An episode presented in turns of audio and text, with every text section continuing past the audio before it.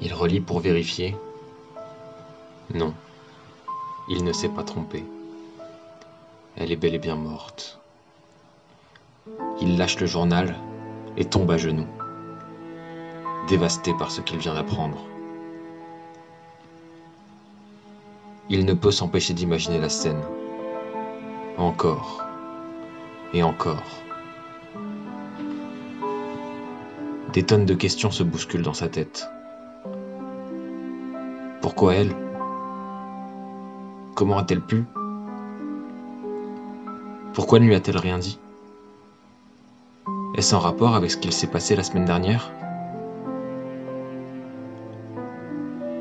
S'enchaînent sans lui laisser de répit d'interminables remords et un sentiment de culpabilité grandissant. Il entend mille voix lui chuchoter en chœur. Tu n'aurais pas dû ce jour-là. Tu n'aurais jamais dû. Tu mérites d'avoir sa mort sur la conscience.